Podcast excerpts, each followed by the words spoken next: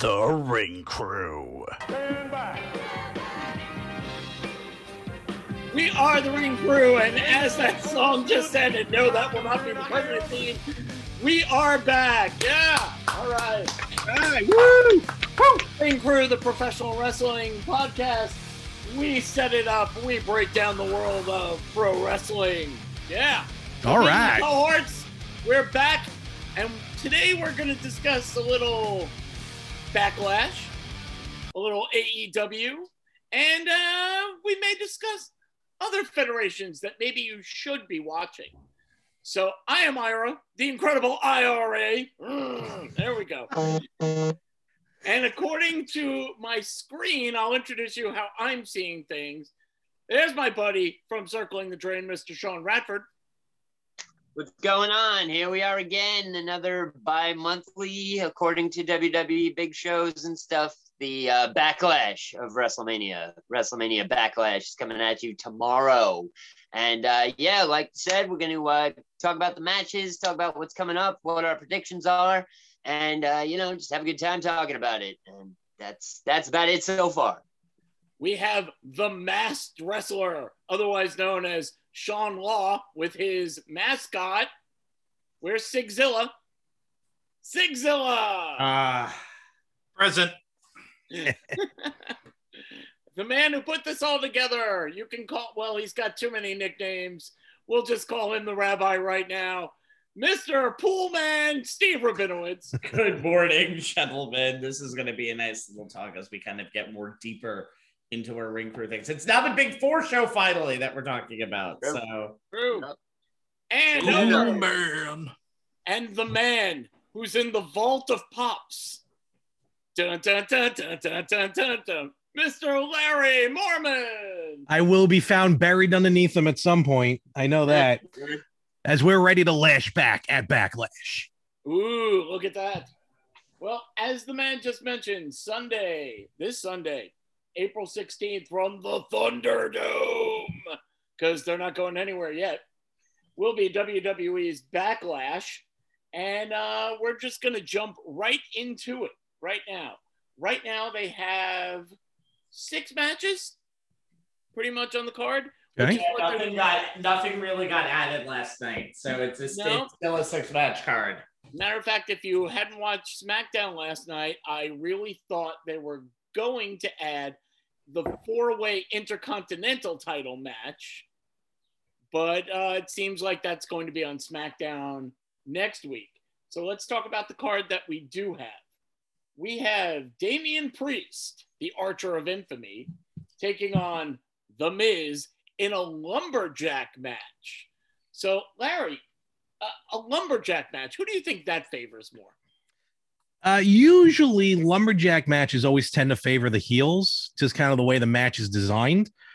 Uh, with this, though, you're going to have the Miz and John Morrison, uh, Miz in the ring, John Morrison outside of the ring, too. Just, just no one really likes them in the WWE character wise. I mean, no one really likes them or enjoy it or, or enjoy them. So I I have a feeling that this match is actually going to benefit more Priest because I feel like just whoever's going to be surrounding the ring, depending on how many wrestlers they have. Usually, a TV taping lumberjack match has like five guys outside. Where if it was a main event, they'd have the whole the whole crew would be out there.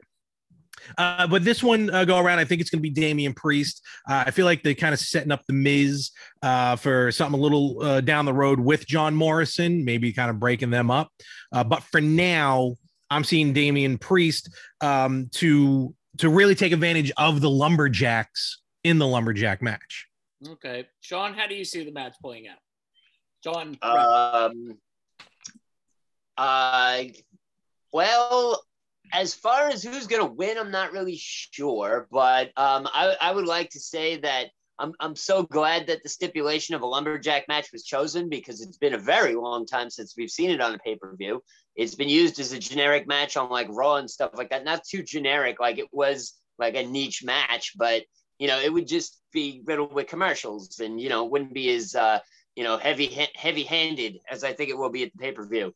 And uh, being as Punishment Martinez beat Johnny Drip Drip and decided for the uh, lumberjack stipulation. I was happier than a kid in a candy store when when that you know backstage promo happened on Raw. I was like, "Ooh, lumberjack match at a pay per view, sign me up." Uh, yeah, but uh, I definitely think it's going to be in the favor of uh, Punishment Martinez, aka Damian Priest, um, and. Yeah, uh, it should be a good one. Actually, that's uh, one of one of the matches that I'm actually looking forward to at Backlash. Hey, Sean Law, how do you see it? Uh, I mean, I'm in the opposite camp where it's like the main reason you don't usually see lumberjack matches is they're usually only one way to book them, which is at some point the heel gets turned to the outside, he gets beaten up, he gets thrown back in, and there's a pin one, two, three, or at some point the face gets thrown out, doesn't get touched. Well, now we've it. had a wrestling match uh, described to us. Yes. One Well, no, there, there's a lot of people on the outside Yeah. who then help the face and hurt the heel, as opposed to the opposite, which is usually the heel has a lot of people on the outside who then assist him because they're in a faction. Let's not It's the- forget, it's, it's the inverse of traditional booking.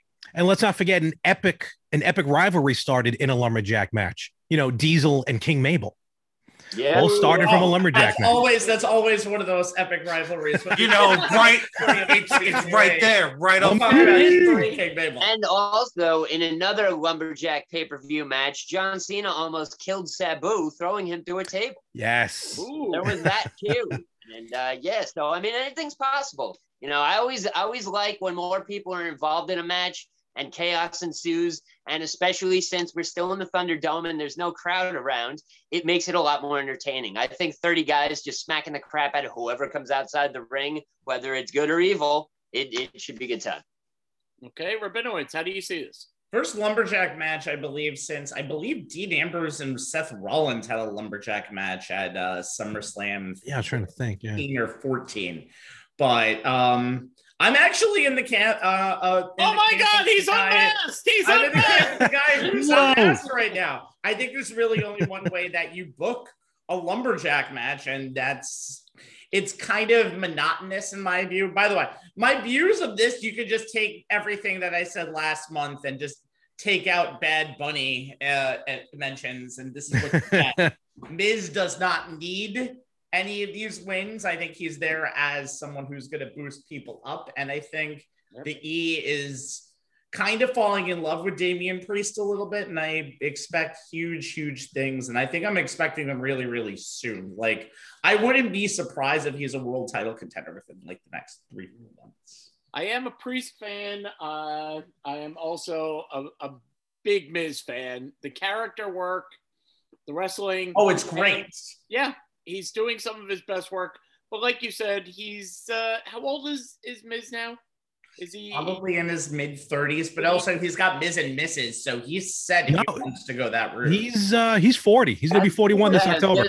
Wow. He's got to be about my age at least. Yeah. Born Yeah, 1980. he's 40. He's and like you said, he is setting up things for later on. He's not only have uh, Miz and Mrs. There are some other shows that he's also doing. So you could see this would be the time where you're putting other people over. So I keep uh, seeing uh I keep seeing a groundswell that people want him to play Johnny Cage in the next Mortal Kombat. Yep, so He said he anything would. possible. He Yeah, said he it would be a would. dream job. He would be a dream role for him, and I think we would all love that. I would like Him to Ryan put Reynolds I'd cash in on that hand over fist. quick question to the group because I think this is an apples to apples comparison. MJF or Miz? Oh, Ooh, I don't think Uh, that's an apples to apples. I'm sorry. I hate to say that. it is. It is. Miz. I'm gonna go MJF. I'm gonna go. I'm gonna go MJF. I'm gonna go MJF only because of the fact where he's placed on the card right now. I think Miz is there. Miz is kind of more of for me as like an entertainer. MJF right now is based more as a I freaking hate you heel. Yeah. Oh yeah. Okay, well, we're going to move on to the next match. The Dirty Dogs, which is, of course, Dolph Ziggler and uh, Robert Roode. He's always Bobby to me. I don't care. But it's Robert Roode here. Bobby. Is the younger and the older Mysterios. Uh, Rabinowitz. So, who's taking home the gold? I think this feud's gonna go longer than this match. And I think you don't hype something up and then immediately do it, especially because SmackDown just has so few angles to work with right now. For God's sakes, we saw Shinsuke Nakamura wear King Corbin's crown last night Ooh, as yes. an angle, and that's uh, the, neither of those guys were featured on TV at all going into WrestleMania. So I think I think you need this feud to continue a little bit more. I don't know why the, the Street Profits are not anywhere near the titles right now. I would rather see them with the belts than the Mysterios, but I think we're going to see it retaining um, because I think every time I expect Ziggler and Roode to lose, uh, they win. Okay. Uh, Sean, the masked Sean. Why do I care about this match? This is That's- Mysterios. Yeah, but I like I love Rey Mysterio, but the thing is like they just came off of a huge thing with Rollins. Seth Rollins and Buddy Murphy. Because was that last WrestleMania or this WrestleMania? That was last WrestleMania. That was the last that Was WrestleMania. the, that was the That was like eye for an SummerSlam. eye thing. That was the eye for an eye kind of. Yeah, thing. but that was a huge angle to introduce this kid. And then what have they really done to hype him up or give him something? Because he's worked with Rollins, and then uh, it just seems kind of like a filler slot match to me. Okay, Larry.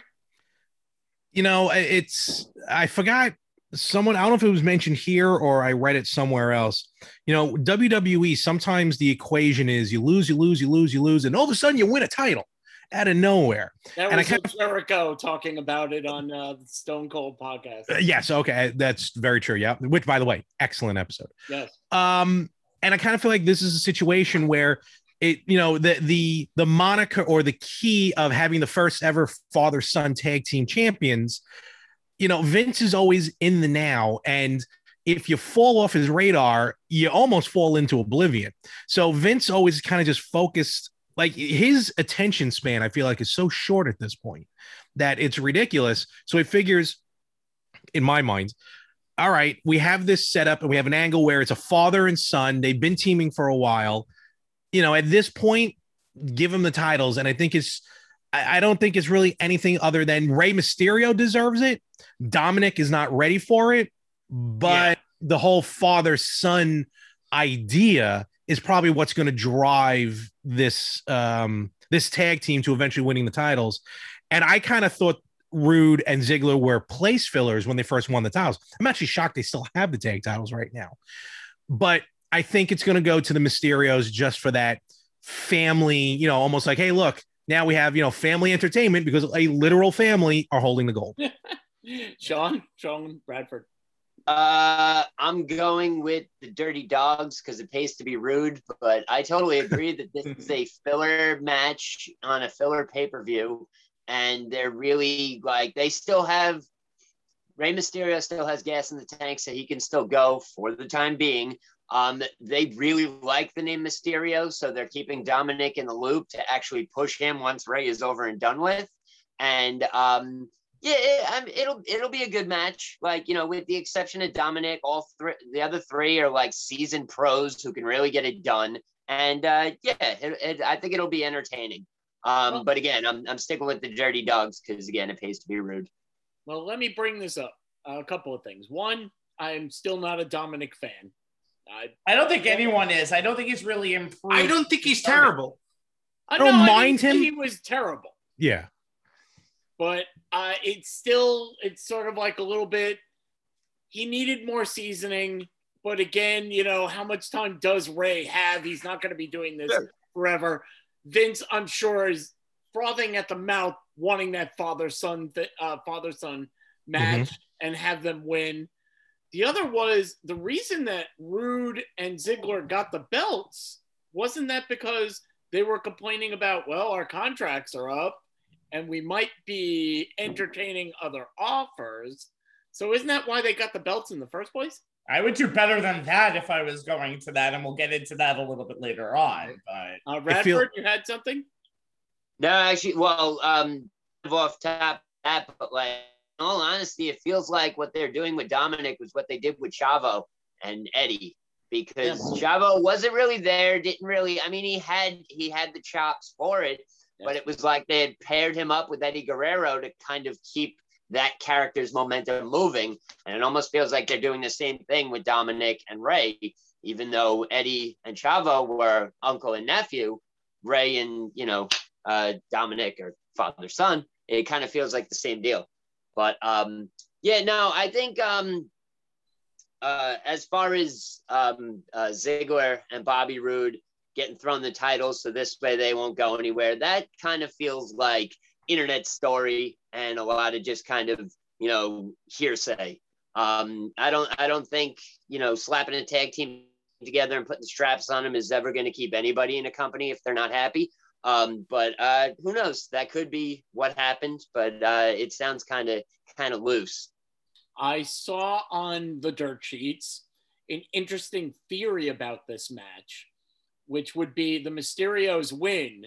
But the reason the Mysterios win is because the Usos taking the belts back and they won't be able to take them off of the Dirty Dogs. So you need to transfer the titles onto the faces just so the Usos can take it. And then the bloodline storyline will be Jimmy falls in line. And now you have an entire faction there. But that's, you know, I didn't invent it. It's just a theory. Yeah. I hate to say it, it makes sense. Right. But um, it would just, I, I, I'd hate to see the Mysterios as transitional champions. Yeah, Sounds like long term booking Vince is incapable of.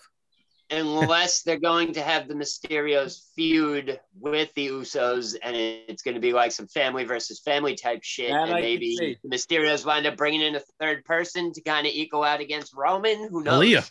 Bring back Aaliyah. Ooh. Why not? He's 17 years old. Larry. He's 18.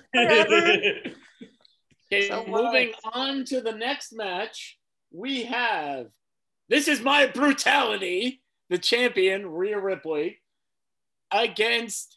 Okay, calm down, Larry. Uh, I'm sorry, calm down, Sean, for a minute. I'm sorry, Larry.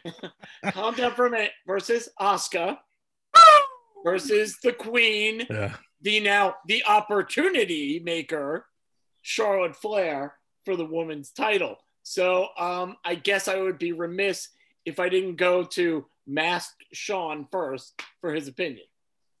Yo, can we get Charlotte out of this? answer? Hit us.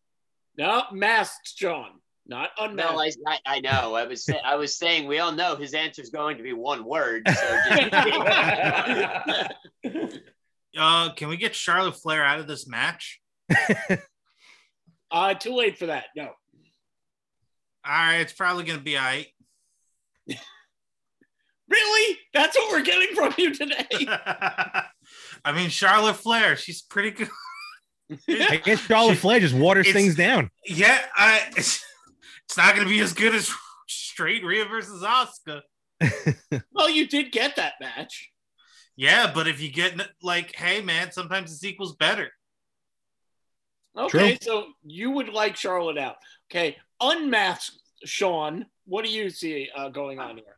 Um, I'm gonna say I'm going with Charlotte, and uh, I'm gonna say it's gonna be an absolute bar burner, barn burner, just based on um every uh all the buildup that I saw just the beginning of this week on Monday Night Raw. Like you know, all three of them.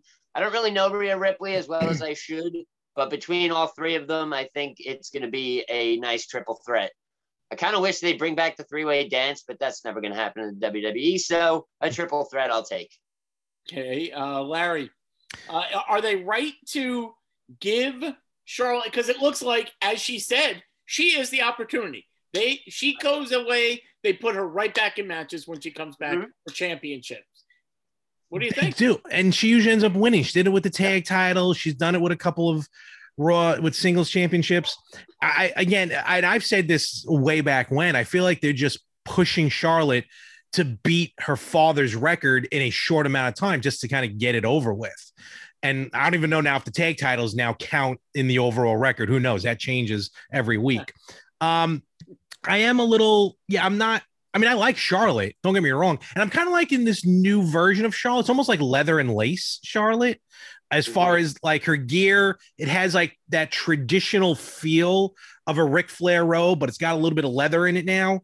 That kind of gives it her own. Uh, who knows how much in the ear Andrade is? Uh, is she going to end up in AAA? That's a different story down the road. But I, I am kind of tired of Flair coming back and then immediately being put in a match because it just means she's a Vince a girl.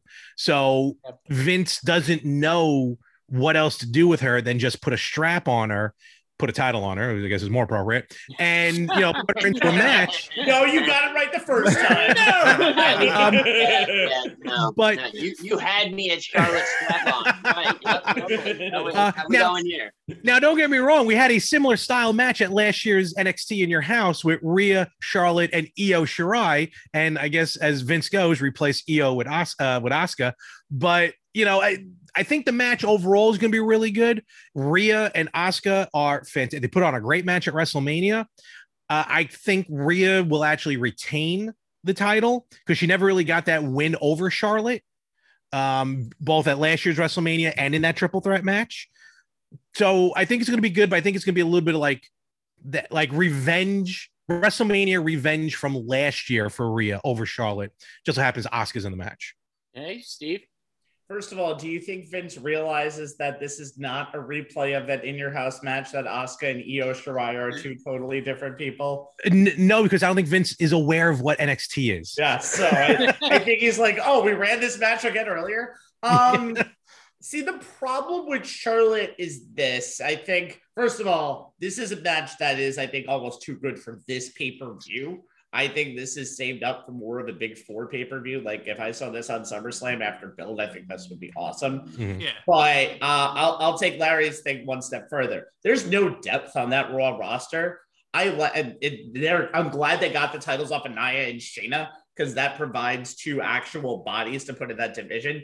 Do you want to see Charlotte Flair versus Mandy Rose every week? No, I don't think you do. And I think Charlotte deserves just a tiny bit better than that. Do you I want watched to? that feud. Yeah. For other reasons other than the wrestling. I'm talking Oh, wrestling wise. All reasons all around. Yeah. yeah. He's But buying the that's kind DVD no matter what. So that's kind of the reasons why Charlotte, I think, is in this position. I think she, I the one problem I have with this feud is I think it's almost all focused on Charlotte. Like you Hmm. wouldn't even know Asuka lost at Mania, or you wouldn't even know Rip, Ripley would have the title. But I agree with Larry. Rhea's going to retain here. They they're planning a little bit of a run with Rhea, but again, Rhea's going to have no opponents after this, so who knows how much the Raw title will be buried? Because again, long-term booking and Vince McMahon do not go in the same sentence. now we discuss the SmackDown Women's Championship, where we have the champion Bianca Belair, the EST of the WWE, against Bayley, the longest holding the longest uh, reigning championship, uh, the longest reigning. Somebody tell me. The longest reigning Long- SmackDown Women's Champion. He got it. Yeah, password. All right. so you win, so you get to lead off.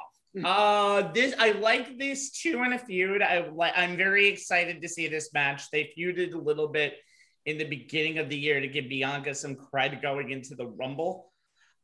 Uh, I I'm interested to see how this match finishes and if this is going to be the only match between the two. I think we have two other, let's say it, insignificant small pay-per-views and Money in the Bank and Extreme Rules before we get to SummerSlam and what will probably be the rebranding of the WWE to go back live on tour. So I'm curious to see. Belair's winning this match. I don't think anybody thinks Bayley is hmm. going to win here, but I'm curious to see how Belair does. I want to see a good performance from Belair like we did at WrestleMania versus Sasha.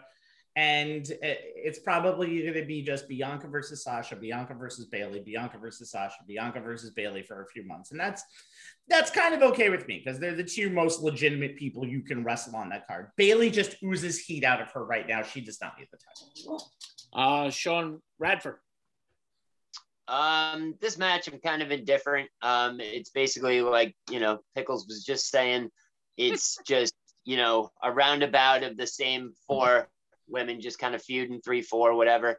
Um, it was Bayley and Sasha for the longest, and now they've inserted Bianca into the situation. Um, and you know it'll it'll be back and forth.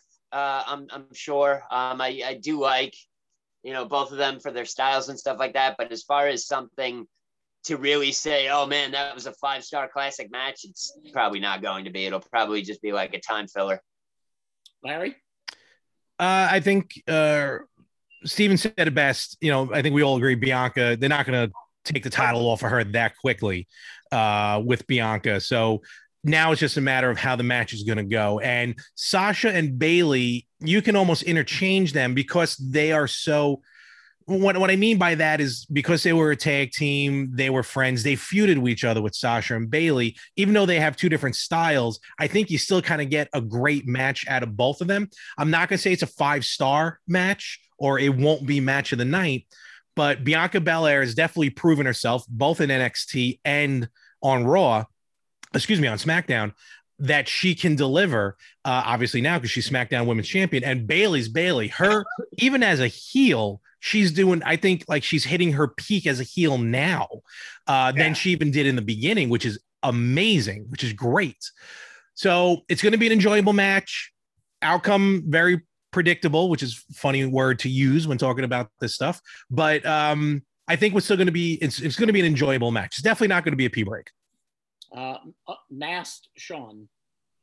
I honestly think if you gave this a stronger build, you could have this be the main event of a show because Karen Bayley is probably one of the strongest characters in the WWE right now. By far. and yes. She's also phenomenal actual in-ring worker. And she has called the manager once or twice, so you know. and on top of that, Bianca Belair is also pound for pound one of the most athletic wrestlers, like up there with Cesaro levels mm-hmm. of athletic performer. I think she still needs work in terms of her character and on the mic skills, but I think she's still phenomenal. Um, so I think you have two of the most talented women in WWE right now with a one of the biggest titles in the company. You you could make this a huge important match and it's not being valued as highly as it should. And i think that's the issue of this match is you have something that could be gold. Yeah and it's not being treated with the weight you could give it to really value and level these girls up a, a notch well, I think that they did that with Sasha and Bianca, and it was such a buildup because it was WrestleMania. I yeah. mean, they're really building towards something. And I agree, this could be just as big if they gave it time, if they built it toward, say, yeah. SummerSlam. But they really wanted to get it out there. I think they've done a good job with building the story in a short amount of time.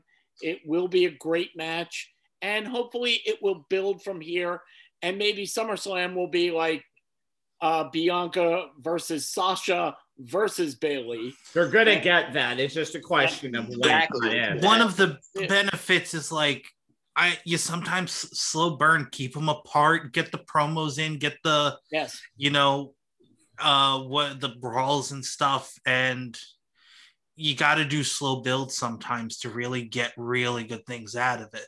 Well, speaking of, uh, I don't know if this has been a slow build. I think it ha- you could consider this a slow build.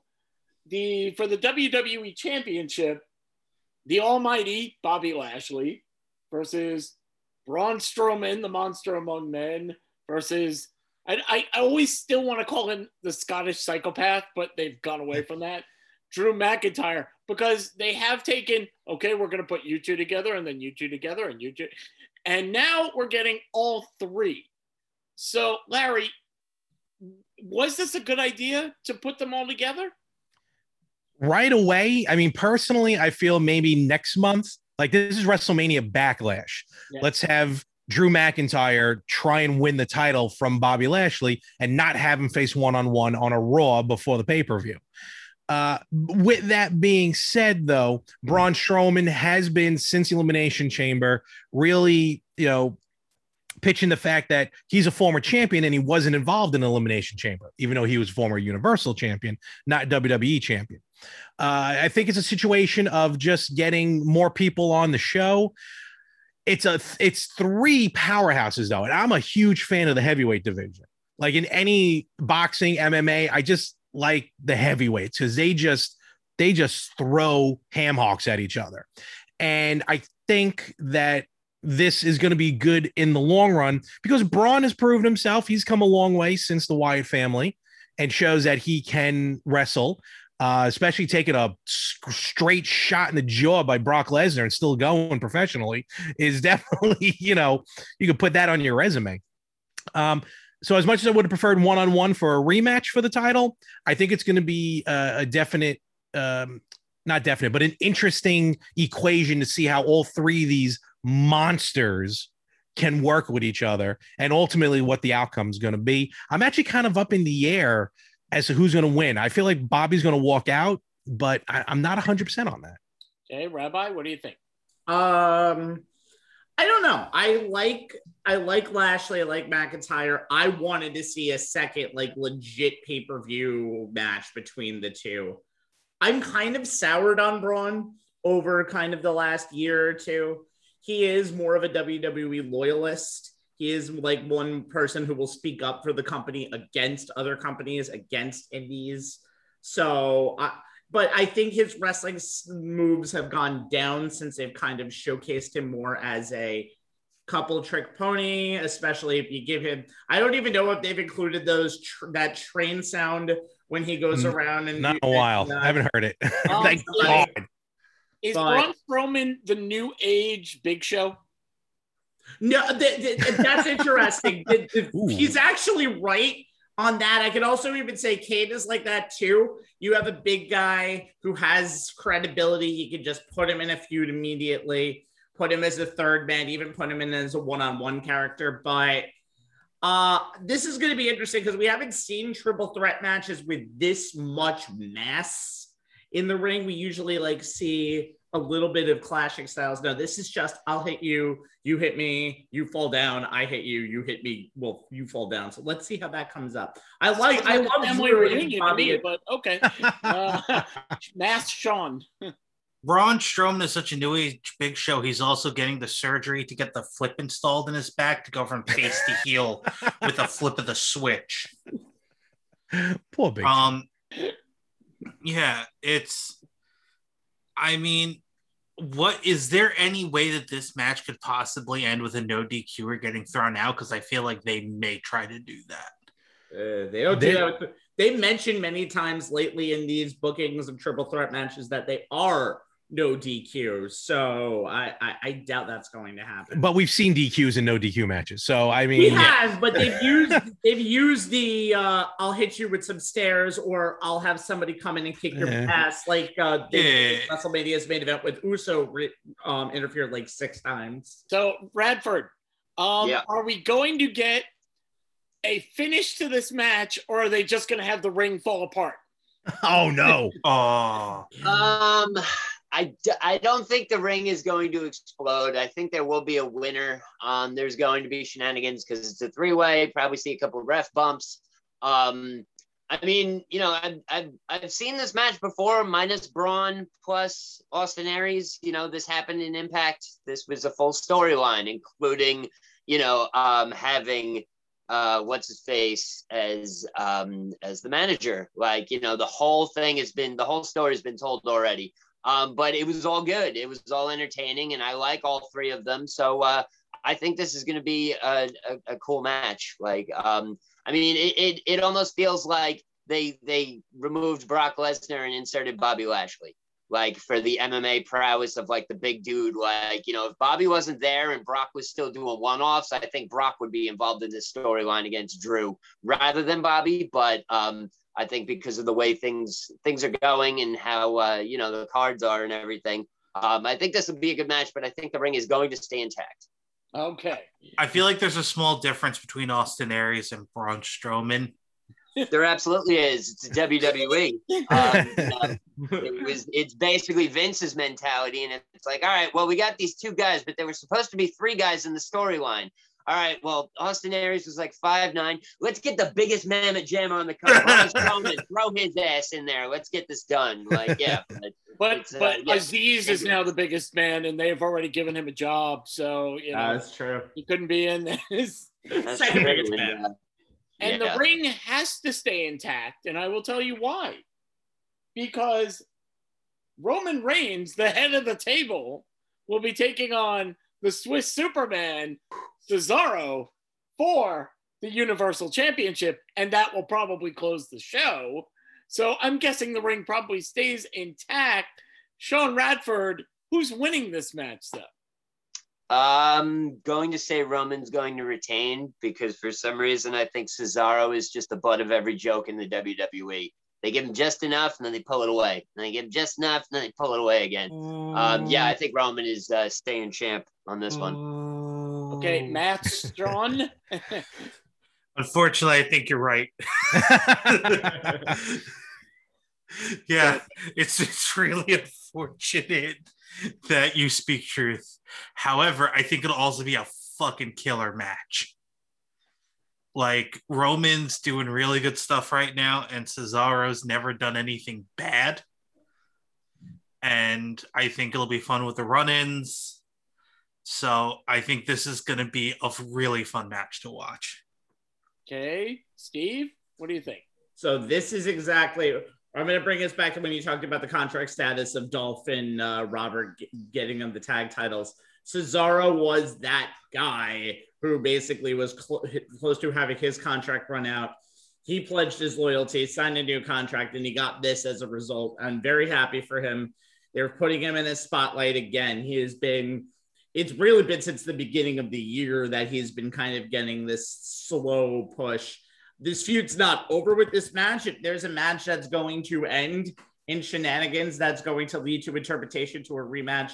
This is that match. So I'm happy to see Cesaro get a title shot, his first ever one on one title shot in a pay per view. I'm a little disappointed that they've been fo- focusing a lot on Jimmy Uso and his loyalty in the last few weeks to kind of overshadow Cesaro getting his first one on one title shot at the pay per view because there's been so much momentum towards him. Again, like most matches in Backlash, there hasn't been a title change, a world title change on the pay per view after Mania in over a decade. So I, I can't see Roman losing here, but I, I can see this becoming another match again when we have our next pay per view, which I think Okay. is in the bank. Larry? you know, it, again, talking about contracts, I like I'm when I heard this was announced, I was kind of fearful, fearful, like, oh, maybe they did not re-sign Cesaro. So, like, you know what, you're on your way out. We're just gonna give you a title match and then enjoy, you know, enjoy the day. Um, but on the surface of it, though, this is a match that Cesaro has been deserving since I mean years, way overdue. Everyone agrees that it's way overdue if this was WCW, I would almost guarantee that Cesaro would walk out as world champion because they would do like a, a shock swerve like that. But it's WWE. And yes, they have been focusing now on the return of Jimmy, uh, which I like. I like I like that as a story. I just don't know how that's going to pan out in this title match because I kind of also feel like you know Daniel Bryan's going to have something to do with it. Remember, he's banned from SmackDown. He's not banned from a pay-per-view. He's just banned from SmackDown. So who knows? There's definitely going to be some sort of interference. Uh, I think it's going to have something to do with Jimmy, something to do with Daniel Bryan. Who knows who's going to be face, who's going to be heel? Yes, Roman's going to walk out as the winner, as champion, but Cesaro is going to is going to plant his flag and show that he's not just a tag team competitor. He can go. I mean, he's an amazing tag team, but he can go as an individual, and he is long overdue for the world title because he's been in everyone's sights ever since that first st- uh, Austin podcast when Vince mentioned Cesaro about like not grabbing the brass ring or whatever. That's kind of what opened everyone's eyes to Cesaro if you didn't know him on the Indies. Uh, so I'm looking forward to a really tremendous match. Um, I just hope this isn't just a hey Cesaro, you're here. We're just gonna give this to you. Have a good day, and then call it. You know, never see him again in the title match. That's what I'm worried about. I have one quick question that has to do with this match. Question for everybody. What's the over under on how many times Roman gets swung? that one I think is gonna be single digits. All about the swinging. 15. so I'm going under Roman 10. Get swung more than 15 times. I'm going to say Yes. yes. I say yes, gonna just say- because More than 15, less than 30. How many times did he swing Kali? Oh, Because he has gotten Uh, Kali in a swing. he has. So- yeah, yeah. I'm gonna say I'm gonna say under 15 though. I feel like Roman has enough pull that he does not want to be swung. I'm going under 10. all right. Yeah, I'm going pretty limited because you know Roman has a faction behind him to stop the swinging. And his veneers might just go shooting out of his mouth. Oh. Right. Yeah. Yeah. Yeah, that's true. Uh, Well, Backlash, as we said, this is the first WrestleMania Backlash, but there have been many Backlash pay per views. And we asked Sean Radford to go back and tell us about his favorite match. Yes, yes, yes. So I'm going to take everybody back to April 30th, 2006. We're going with the triple threat match of John Cena, Edge, and Triple H for the WWE title. And if you want to really see, yes, this DVD cost me 75 cents. Um, so, yeah, yeah. Um, so this was uh, off the heels of WrestleMania 22. Uh, Cena defended the title at WrestleMania and tapped out Triple H. Triple H showed up on Raw the next night, I believe, and demanded another title shot. Edge came out, the rated R superstar, hand in hand with Lita, and said since he beat Mick Foley by spearing him through a flaming table, he deserved a title shot. So then they went back and forth over the course of time, which turned into a triple threat. And boy, was this triple threat match no joke. I mean, Triple H gets busted open to the point where he is bleeding from head to toe. Edge tries to DDT him through a table. Table don't break. Um, you know, it was just uh, all, all the types of classic just just spots. The sledgehammer comes into play. He uh, Triple H drops it. Cena winds up, uh, you know, rolling over the pedigree and pinning him. Triple H picks up the picks up the sledgehammer again, beans both Edge and Cena, and then just kind of tells him to suck it, leaves the ring. So Cena retained the title, but went through just an arduous journey, and it was just a really cool back and forth with the three of them. Like you know, with other spots of like Edge standing on the lip of the ring and being like, "No, no, no, you guys fight, you guys fight, it's fine."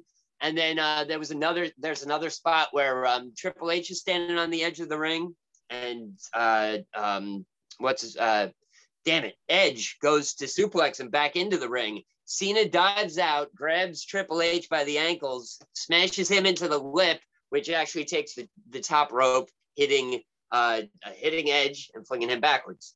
Um, and then we also had another spot of who could smash uh, Edge's head harder on the announce table. yes. Yes. Forgot about And- that. and Triple H just duking back and forth. And all in all, it was a, it was a really good match. That was a great backlash to WrestleMania.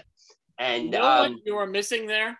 The one yeah. thing you haven't mentioned is going back, this was 2006.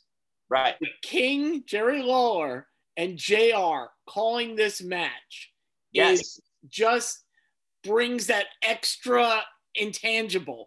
It Oh, listening to absolutely. JR just sitting there going, and he's got the crimson mask on. 'Cause Triple H is just bleeding profusely. bleeding. Like yeah, I mean, match. That one- put it over the top for me. There's one STF where like Cena's got it really wrenched back and he's clenching, and Triple H is spurting blood out of his forehead and it's running down Cena's forearms, and it's just like wow, yeah, and it's and it's in full color. I don't know if it's because on DVD that I had watched it, or you know if the WWE is reverting to black and white at that point, but I'm not really sure. But No, um, all in all, yeah, I would definitely. Uh, that's that was one of the highlights of a uh, title match that I can remember for Backlash. Uh, like you had said, it was won by pretty much a roll up. It was just a reversal. And Yeah. sometimes after such a hard hitting match, which it was, to to win by that little thing, sometimes you feel like that was a ripoff. And sometimes it just works. Yeah. In this Mhm. it totally worked. Uh, guys, what do you think? No, no, agreed. And I like those simple, quick endings, kind of like what we got with uh, Randy Orton and Drew McIntyre at SummerSlam. One with a backslide, right? I think it was a backslide. Was. Um, Yes, sir, yeah. I, I do remember that match. I did forget the the the smashing of the the dueling smashing of the heads. You know who's going to do it better, rabbit season or duck season? and, and Edge was the tree. Um, and you know, 06 is an interesting year in the WWE and for John Cena. Uh, coming off of WrestleMania, you know, it's funny. You know, we were talking about like Charlotte Flair being put into a rest, basically a WrestleMania rematch. Braun Strowman being put into a WrestleMania rematch. I guess this is the par for the course for Backlash with Yeah. Edge being put into a WrestleMania rematch. Yep. Um, so I, I so I guess we shouldn't be shocked that we've seen all these triple threats at Backlash. But uh, yeah, no, that was definitely a different time. The blood flowing, you know, you can we that's a whole episode unto itself to talk about how blood makes or breaks a match, especially in 2021 versus 2006 or anything before that. Especially, Uh, but- I, I also kind of feel in retrospect, sometimes you see a match that has, you know, either a little bit or a lot of blood in it, and then you watch the match again a few years later, and you take it into a different perspective. Oh, Like, totally. Either you forgot about the situation, Yep. or like you didn't realize that JBL hit Eddie Guerrero that hard with a, with a chair, and then he just lit up the entire mat like red. Oh like, God. Yeah. yeah, yeah, we could do a whole show on bloody matches. I'd be all for that. I- Yeah, that'd be fun. I think this really uh around that time I remember oh wait they had a four-way match for the title where Triple H won. 07 I believe it was Cena HBK and again Edge and Orton in a Yep. title match. That's a multi-man match. And then in 04 you had uh, the rematch from WrestleMania 20 between Triple H Shawn Michaels Uh-oh. uh and Oh. that actually, that's exactly how I remember it. That's exactly how I remember it. so, So we you have a got- lot of triple threat matches at this point. Wait, so wait, wait, just backtrack a little of bit. Just backtrack a, bit, a little bit, Steve. We heard Triple H shut. Who else was in that match? It was Triple No, H. that, no, he got it right. He got it right. it was Triple H. According to the WWE, mm, is now listed in that match. Hmm, yes, I think the initials CB.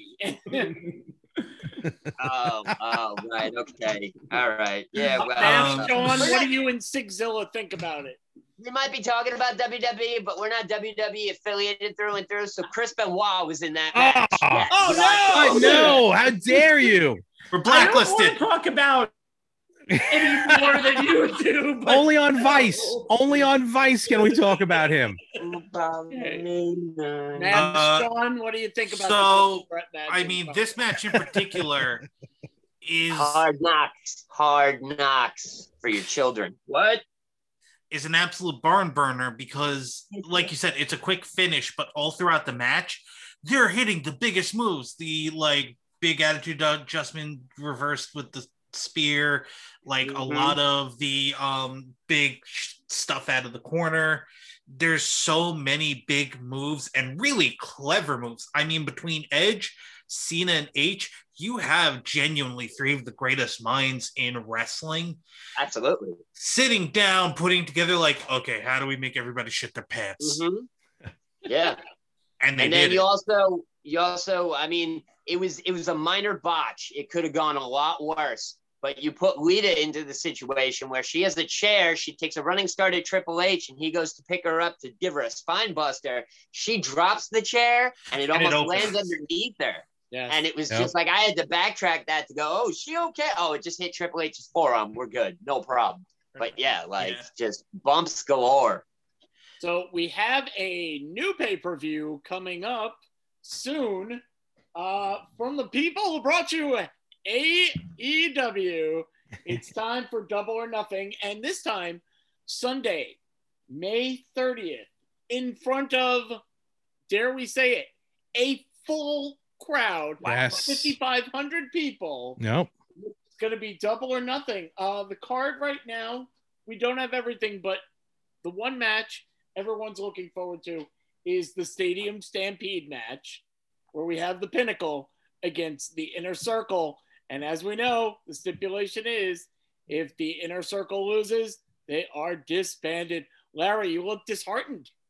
I love the innocent. Look, Chris Jericho is my number one A favorite wrestler of all time. Uh, and the the inner circle is is a group of guys who I think individually, and I take nothing away from them. Don't get me wrong. I don't mean disrespect, but just may not have hit that level individually or as a tag team, uh, in reference to Santana and Ortiz, then you know without being paired with Jericho, just like what Jericho did with AEW. Jericho was the name to get people to watch AEW when it started. I think by pairing Guevara, Hager, and uh, Santana and Ortiz into the inner circle has actually made them a very entertaining group to watch.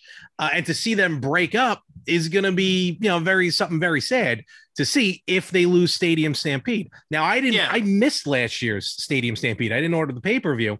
I will be ordering it this year, so I'm very excited to see what it's going to be like with the Pinnacle being involved, which again are a group of guys who together will be able to reach no pun intended the pinnacle um whereas individual they might lackluster a little bit um That's But- the name of my of my stable coming up. Lackluster. lack i like it Thank you. um so but but I think that's what AEW is good. AEW is good at taking a lot of this talent and really showcasing who they are and what they can do.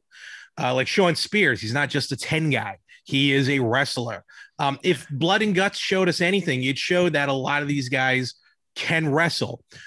It also showed that production may be on a different level, but that's neither here nor there. We'll talk about that later. Uh, but I'm I'm looking forward to um to the Stadium Stampede just because I heard it was so good last year. Not the match I'm looking forward to of the night, but definitely a match I'm looking forward to. Sean It's, Radford.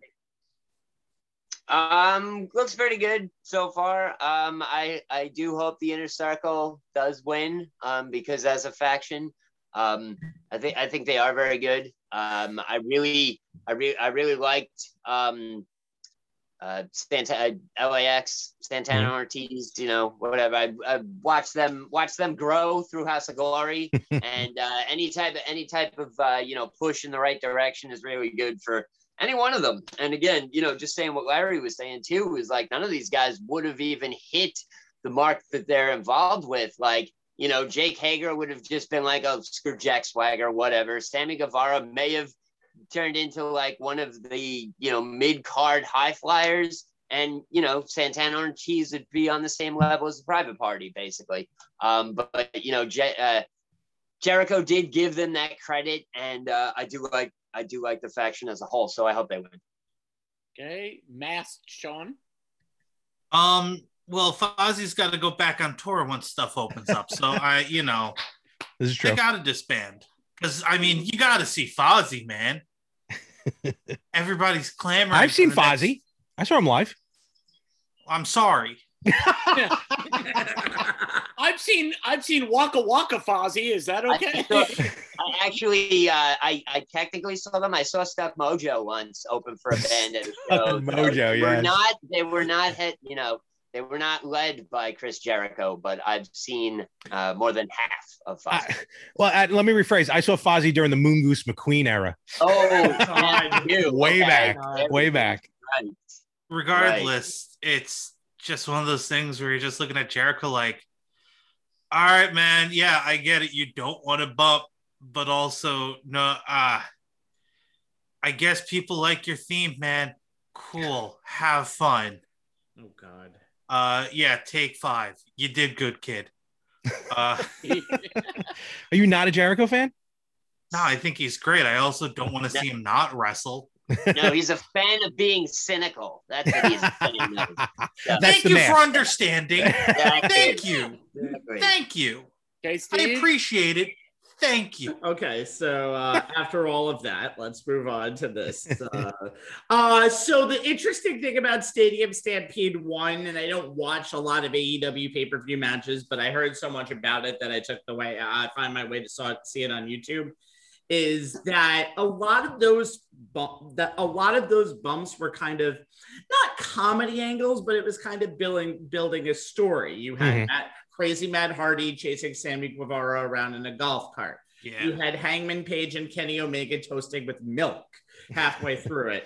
You had Matt Hardy drowning LAX, or I'm sorry, Proud and Powerful, in the lake of regeneration, and also go through, I think, at least two or three of his uh, personas in that same match. So I don't know what to expect because the Pinnacle and Inner Circle feud, I don't think you're going to see MJF really wanting to do too much comedy stuff intentionally. I don't see FTR being like, okay, let's go being drowned in a lake.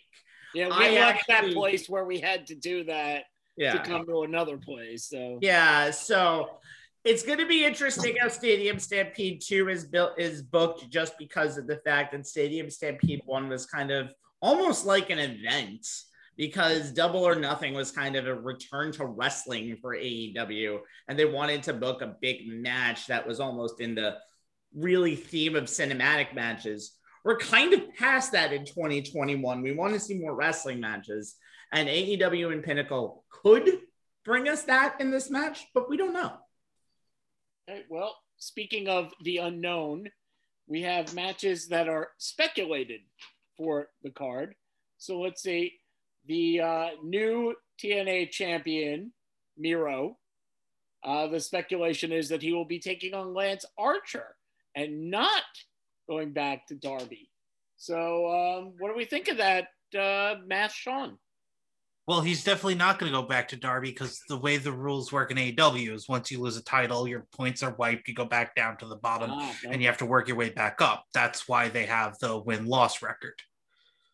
Which is going to be fun in like five years when you're like 143 and 87. What? It Well, no, you year to cash year, out. I believe. It's, so that's you, uh, you build up your win loss. It, it carries throughout the year. So you oh, build want up it a win. forever. Forever. So you build up your win loss up to the point where you're number one contender. You cash it out for a title shot. You get your title. Then once you lose it, you lose it. No rematch clause. Okay. It- So, it's a different promotion, different promotion, different rules. so what do you think of, of Lance Archer versus Miro then? Uh, it's going to be good because Lance Archer's great. Like he's if you've seen the Lance Archer match, they're intense as hell. Like he's a really, really good worker. And Miro is personally one of my favorites. The moment I saw him in NXT, I, I saw him debut in NXT. I'm like, oh, this dude's nuts.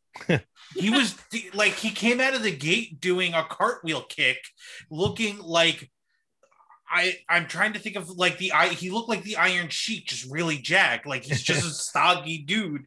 Came out doing a cartwheel kick. I'm like, oh, he's crazy. Oh, he's Hey, gonna kill somebody. You look like you got something to say there. Oh no, no, no! I, I agree. I, Miro again, like I said before, I like hard hitting matches. Uh, and Lance Archer and Miro for the TNT Championship can be a very hard hitting match. I was actually kind of shocked that Miro won the. i I'm not upset that he won the title. I'm just I, I thought they'd give it to Darby just a little bit, keep let him keep it a little bit longer. But with Miro, who's definitely deserving to be champion, I think he should have been WWE champion. But that's a story for another time. Uh, Miro, you know, as a lot of guys and girls do when they leave the WWE and they go somewhere else, they're rejuvenated. Just wait for Slammiversary in Impact. It's it, trust me, with like half the people who show up who got released because they purposely booked it after the 90 days of the uh, the no compete uh, clause. But with uh, Miro and Lance Archer, the I'm still get a kick out of watching Lance Archer and Jon Moxley from Wrestle Kingdom a couple years ago for the US, the IWGP US Championship. That was so hard hitting. Um, and Lance Archer is just everyone must die. So you know he he lives by that moniker. And Miro telling Darby Allin, you know, I will kill you. You know, that's AEW for you. So it's going to be uh, if the match happens, I think it's going to be very hard hitting and a fun one to watch. Okay, uh, Steve. which is funny because when Jake the Snake Roberts is with Lance Ar- Archer, he almost looks like he's dead. But that's neither here nor there. Okay. Um, Poor Jake. Uh, so Miro is an interesting case because him being brought in as the best man for Kip Sabian Mhm. was almost for me like a waste of his talents for many, many months. And uh, then when he decided to just be like, okay, I'm going to start kicking people's ass, that's when we saw the Miro that I think we really, really, really, really want to see. Archer is a man who is awesome, but he's he's filler. There's going to be a lot of filler from Miro. Miro is going to have a long reign as TNT champion because he seems like he's one of those.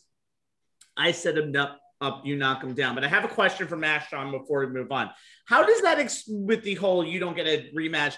How does that explain Moxley getting his rematch like two months after he lost it to Kenny Omega in that barbed wire match? He didn't really have to work his way up to it. Kenny just granted him a title rematch. Was it for the title? Yes, it was. Yeah, it was a title match. Yeah. It might have been a special contract like side thing.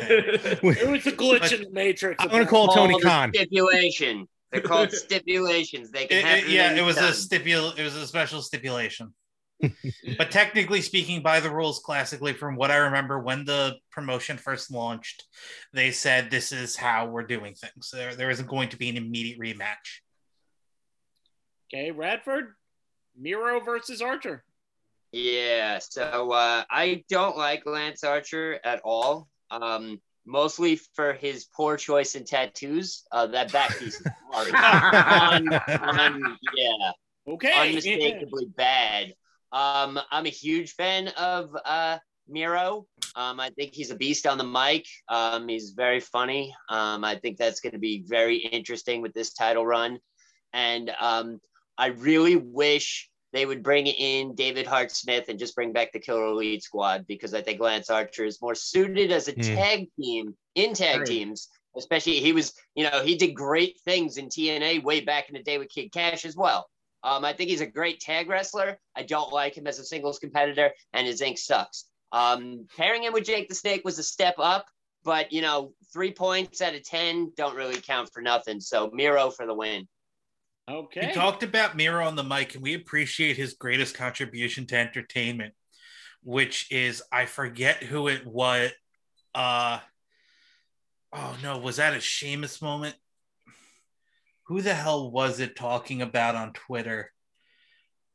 I take it back. Forget it. All right. Ask Stigzilla. See what he says. All right. If you happen, if you happen to remember, just post the anecdote on the Ring Crew Facebook page, and uh, we'll, we'll Yeah, I'll find the video that. and post it to the Yeah, Facebook page. Plug, That'll plug, plug. I like Okay. Yeah. You know, we can take conversations off this show and put them on the page and get the fans Absolutely. involved. So, Absolutely. uh, hey, fans, get ready for uh, Sean's half a thought to be slapped up on Facebook later on. Okay, it was Miro and uh Sheamus. R- Miro is going, "Hey, we're gonna watch Total Divas." Sheamus yells, "We're not watching that shite." Yay. He's redeemed. It's, Uh, it's going up on the ring crew now. Nice. the ring crew, we've liked to do this. Like I said, we're going to set it up. We're going to knock it down.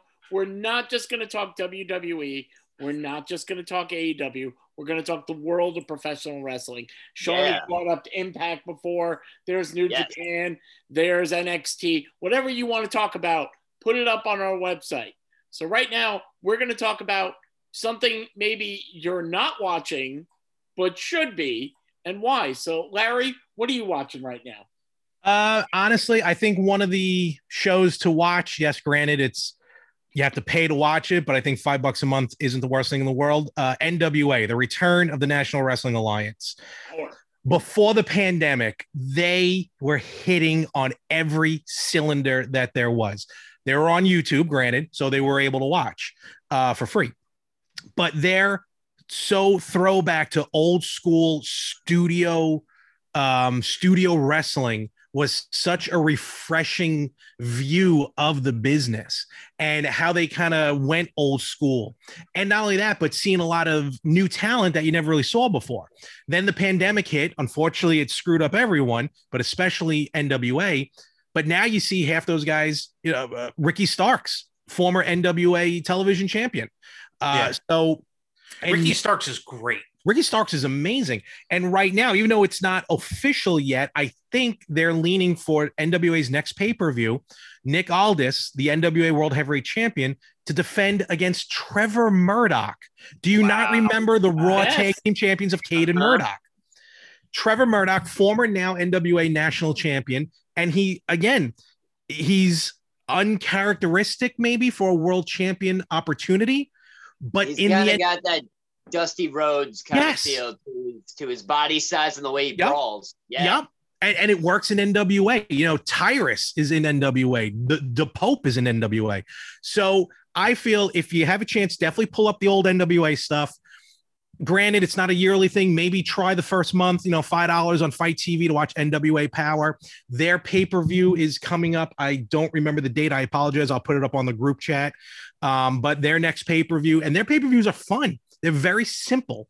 And uh, that's what I say. I recommend the National Wrestling Alliance. I also think All right. Aldis is one of the best wrestlers working right now. And weren't you also saying, Larry, that they went back to the 05 of like the hour marking, like when they Oh, when yeah, yeah, on, they're- on like six oh five or one. They're on Tuesday. Yes, you're right, Sean. They're on Tuesdays at 6:05 on Right. FITE and for Oh, their the old school. And for their NWA television championship matches, it's a six minute and five second uh, uh, time limit.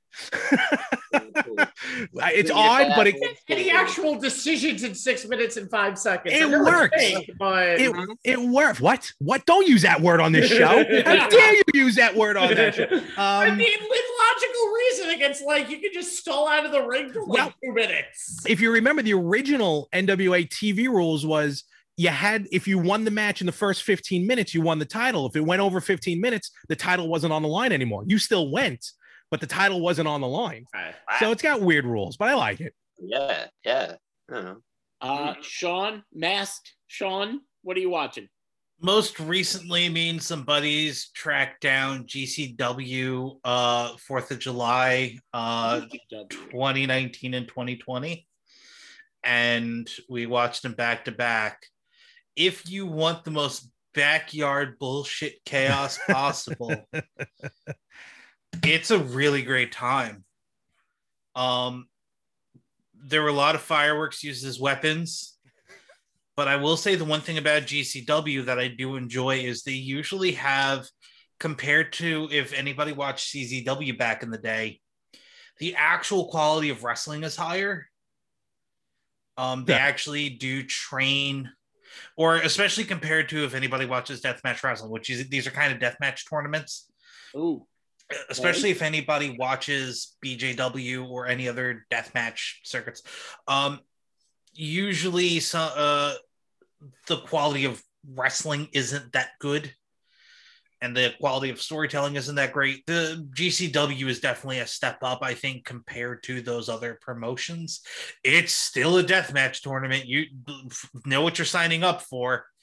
But I think they're very tongue in cheek. They have a lot of fun they try to be as safe as possible and cheeky and um, that's what you want in a death match. Safety. Right. Sure. Yeah. well When he's- no, no quality wrestling, no quality storylines, but the fluorescent lights are just perfection. uh, it's like- it's about Production, having a production, good time it's like yeah. have you ever watched because i have on dvd the um the first i forget i think it's 10 years of bjw Mhm. and it's they would legitimately take flamethrowers and shoot them out over the audience and then light up the light tubes and throw them at each other like Oh, yeah. spears. nuts. Yeah, no, they're absolutely nuts. I've seen a lot of that stuff as well. It's definitely a niche. See, that's what I think is good about this section of what we're going to be doing with the podcast. There's five of us, and we each ha- are going to have our own what we enjoy most about the sports of professional wrestling, and that's going to come out here. Uh, and trust me, I've been to one GCW show, and it- the cops showed up, but that's a whole nother story. Um, but Wait, being that I was at did the they win their Joey match, though? yeah. I did see a guy take a snapmare off the top rope via a fishing pole with the hook already going through the cheek of the guy and just Yeah. whoosh. That was weird. Uh, I don't think we've ever shown this on camera, but I have. It should be noted the flags here is Necro. Oh, there he is. Crazy monkey. And Necro Butcher. Crazy monkey. You got to watch those matches. Good Lord. So where do you find where do you find GCW? How can we watch it? Of what is it? FITE TV. No, no uh, they might be on FITE TV. I think they were they were on uh, IWTV, but I think they got kicked off. Uh, and then you can watch highlights on YouTube. Yeah, but Okay. FITE TV is where we've tracked them down. Nice. Hey, uh, Sean, unmasked Sean. Um, what have I been watching recently? Oh, actually, um, I'm gonna go back to the WWE for a quick second and uh, just show off. They started releasing the unreleased series, so I got this one right here, which is 1986 and 1995. I got the Randy Savage unreleased, which is Oh, you know a whole bunch of yeah. Stuff, and I just recently got the Shawn Michaels version. Nice. So what these are are they're compilations of matches that were recorded at house shows or dark matches and stuff like that that were never aired on television or on any sets or anything like that. which the cool part about that is, um, especially on the Shawn Michaels set, because for anybody who's been to Monday Night Raw, there's usually a match after the main event that's televised, and they actually show a few of those matches on this set. Oh, okay. And the other weird part, um, interesting part about it is because some of these matches are recorded at house shows, there's no commentary. So you literally sit Wow. there for 10 minutes and watch a full length, well produced match, like through like, you know, the uh, professional cameras and everything like that. And all you hear is the crowd reaction. It's one of the most bizarre things I've ever seen, especially since the first set starts in 86 and ends in 95. So you have three full discs of 1980s wrestling with no commentary. Awesome. Try not to fall asleep during that. I dare you. um, yeah, but all in all, it's uh, it's uh, they have been uh, really interesting. It's it's very odd to watch wrestling without commentary. It's literally almost like being there. Um, but yeah, I would definitely recommend for anybody who's out there on Amazon and stuff. Definitely check out the WWE unreleased series. It's well worth your time. Now, Sean, I'm going to say what a lot of people are saying. Well, first of all, behind you are all DVDs. That's- yes, yes, yeah. It uh, starts here and goes down. So we got Ring of Honor, we got TNA, we got WWE, we got basically everything. Like I've kind of stopped buying wrestling DVDs because I own them all. Because I'm wondering how many people are going DVD. What I have to put a what? Yeah, Where? Wait a minute. Blu-ray, What's a yeah, DVD? yeah. What's It's kind of like streaming, except you physically take a disc, put it into something, and push a button called play. Been there, Ooh, I don't that. think I have anything that plays DVDs anymore. Sadly, I don't have to worry about streaming services transferring over to NBC and being like, "We're getting rid of all this content because it's not PC." Hey, guess what? I. Yarr! I can watch the crap out of it. Okay, uh, Steve, what are you watching? Um, Dark Side of the Ring on Vice has always been very entertaining to me in the first two seasons. The third season just debuted uh, a week ago Thursday. They did a two-part on Brian Pillman Yes. and all of the crazy stuff he did and showed the evolution of his crazy character. Hmm. Two episodes I'm looking in forward to, and yes, I will get to the Nick Gage episode. Let's talk about Nick Gage. Oh God, get that gun away from the, Okay. get that away from the uh, We're all friends. Ironically Pellet gun. enough, that could refer BB to the gun. Pillman episode or the Gage episode. but uh, two episodes that I'm looking forward to because they're going to air it in two parts. One is going to air, I think, a week from Thursday, and that's uh, the collision in Korea. That might I don't want to see. Yeah. This maybe That I really want to see. so that and I've since I wasn't really brought into wrestling fandom until like 1998. Mhm. I want to hear about stuff that I've never really heard about. So that's something I'm I really remember that pay per view. And then the Have other you thing- listened to the podcast about it? No, I haven't. I really want to listen to that. I will probably watch it first and then listen to the podcast afterwards. The other one will be done later this summer, and that's called The Plane Ride from Hell, which happened in 2002. Yep. And all of the thing I've heard little bits of it, and I never actually had heard the full story of it. I cannot wait. It'll possibly be the most unintentional dark comedy, Dark Side of the Ring that I've ever seen in my entire life. So those two episodes specifically, but it's such a great series. And that's also something you will never ever find on Peacock or possibly any any streaming or wrestling service because it really tells a true story of everything that happened. Except don't listen to the Jim Cornette parts. This is the true story. True story of wrestlers or oh, never mind. 40 wrestlers stranded On 50,000 feet in the air. Uh, I think now maybe a golden time of wrestling. Not just because we finally again have somebody to go against WWE, which is always entertaining.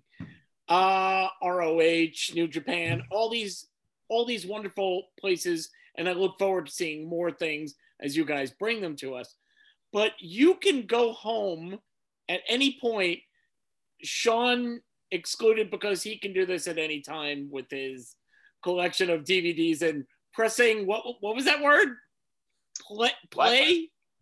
Press Yeah, yeah. Rewind. Okay. Rewind. Yeah, I got Rewind? I got play. No, I don't Yes. that one. I got, Rewind. I got play, I got pause, I got skip, I got slow scan, I got menu buttons, um, you know, background menus, full motion Bonuses? menus. You know, plenty of, uh, plenty of old school. Don't try this at home type things. Uh, you know, totally. Yeah, yeah. We don't use fully versed in not trying this at home. words Yeah, I'm not hearing. Peer to peer streaming. Uh, did not try any of this at home. But I yeah, came sure. home and Totally, totally. I happened Yeah. to see the Vice episode that Steve was talking about, Dark Side of Wrestling. I enjoyed that. I flipped the channel and the channel. That's you know when you're watching actual TV and shut down. another program. Oh, And right. A&E was on. that one? Mhm. And now they have the biographies. yes. And we've seen Stone Cold. I'm looking forward to really the Shawn Michaels one. Uh, now they also have, if you haven't seen it, most A- WWE's most wanted treasures, where they go out and they find these things that whatever happened to Kane's first mask, which ironically Kane had to make himself. yeah. You would think he would have that, but Mhm. no, little things like that are scattered all over the country, all over the globe, really. And they bring in the actual wrestler who wore it or made it or had something to do with it. And they have to haggle. The WWE actually has to haggle with these people and go, well, I'm going to offer you like tickets to a show and an autograph for, for the original urn from The Undertaker and and the Undertaker's there, which right away I would be like, take some pictures with me, we're done. These people are like, no, I want the um, bloody corpse of uh, I wanted what is it, Al Yeah. Snow's head, and I'll take that and a cape from Macho Man in exchange for it. So it's a great show. it is. Like, I'm sorry, Undertaker. You just rolled up here in a limo. I'm not taking free WWE swag for this urn. Is this money, just baby. WWE Pawn Stars? yeah, a little bit. Pretty much, yeah, yeah. It's uh, you know, it's it, it, the um the popularity of like shows about pickers and and haggling and just old stuff and things like has been on and going for the past 10 years on the history channel it's nice to see the wwe just uh, joined in Meanwhile, some of the from I didn't watch every because I don't get A and E, but from what I've seen, half the stuff that they get, they're just given anyway. Because they always show like you know the price, and it's always gratis. just hand it to them. but they're putting together everything and they have a No, they are. uh, like a bunker full of this stuff hopefully one day they will physically open the hall of fame as they keep talking about you, you know when I, I don't know if any of you guys have been to any WrestleMania accesses uh, throughout the years, or at least maybe the couple that have been in New York. They do bring some of the stuff, Yeah. and and it's so cool to walk through, even though it's very extremely limited and usually only to cater to like whoever's going into the Hall of Fame that year. But to see like old championship belts, old ring worn gear, to see like Alundra Blaze's women's belt that she actually threw in the trash, to see it there in person, to see all the caskets throughout the year. Remember one year I went and they just had all the caskets lined up. And I remember um, two of them were mislabeled. Like they flipped it. And I'm the only idiot there. Like that's used by Goldust. And that was a Yokozuna one. And I go up to one of the volunteers and I'm like, excuse me, ma'am. Um, Yeah. the- the- these are wrongly labeled. That should be that. She just stared at me like, what? i just paid $15 an hour you think i know What? excuse me miss this clearly isn't the casket that I yokozuna was terrified of please did. change it I said it, and she looked at me like, bro, you need a life. I'm like, agreed, but still, this is Another one mentioning this thing to Um, me. I just had wait. someone talk about But I mean- motorcycle. When it comes to me this Swear to show, God, every single one of these accesses, it's virgins as far as the eye can see. wait wait wait please tell me you did it in the voice of the simpsons comic book guy I should have. Me I was dead serious. not yokozuna I was hundred percent serious too. When I'm like, I am doing justice here. I don't want some kid to walk up and be like, Yoko didn't fit in that casket designed for Goldust. And I'm I was hundred percent serious. And this lady looked at me like I'm just here as a volunteer, so I can just show my little brother a wrestler or something. In the next, mean, Black in the next two hours, I have to transfer over to the drink cart around the, around the Basically. corner. Basically. just- But I, I will say this: the coolest thing that I ever saw at an access. Uh, I mean, you know, they had the Kate, that Hell in the Cell, they had the Elimination Chamber there and stuff.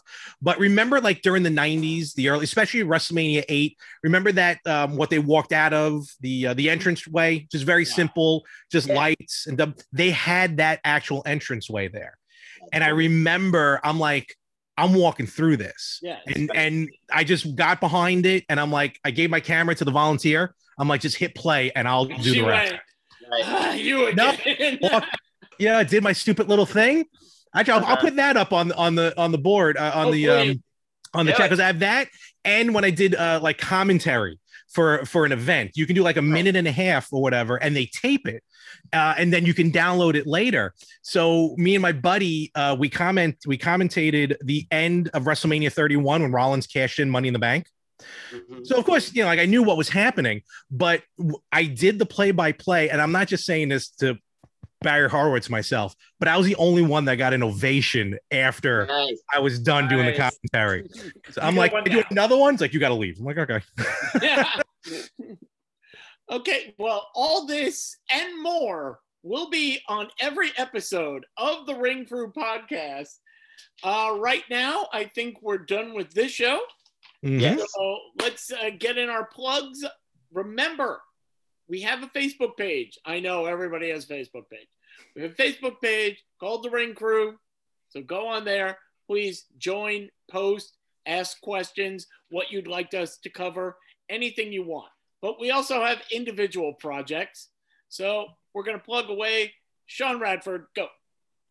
Uh, so uh, I I represent one part of a weekly podcast on Wednesday nights called Circling the Drain Podcast. It's a comedy show about nothing, and uh, you know we kick out the jams of hilarity for an hour a week for your listening pleasure.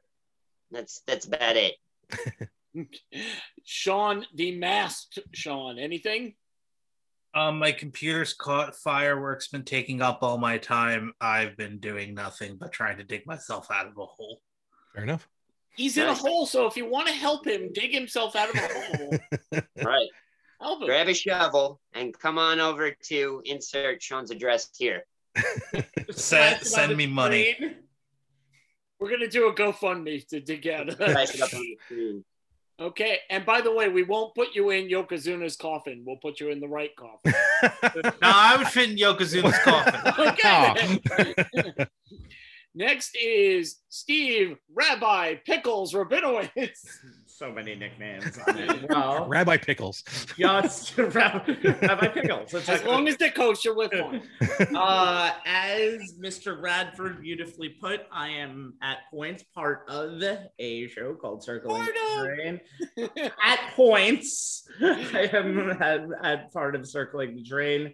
We have a Facebook page. We are available on many different platforms. So it's a comedy show about nothing. There's also a sports show about nothing that I do on various Where's occasions. the mute button? Hold on. and then on the sports slides, we won't talk about wrestlers like all during the show. We'll talk about other stuff that happens, and I have other projects, so stay, stay tuned to that.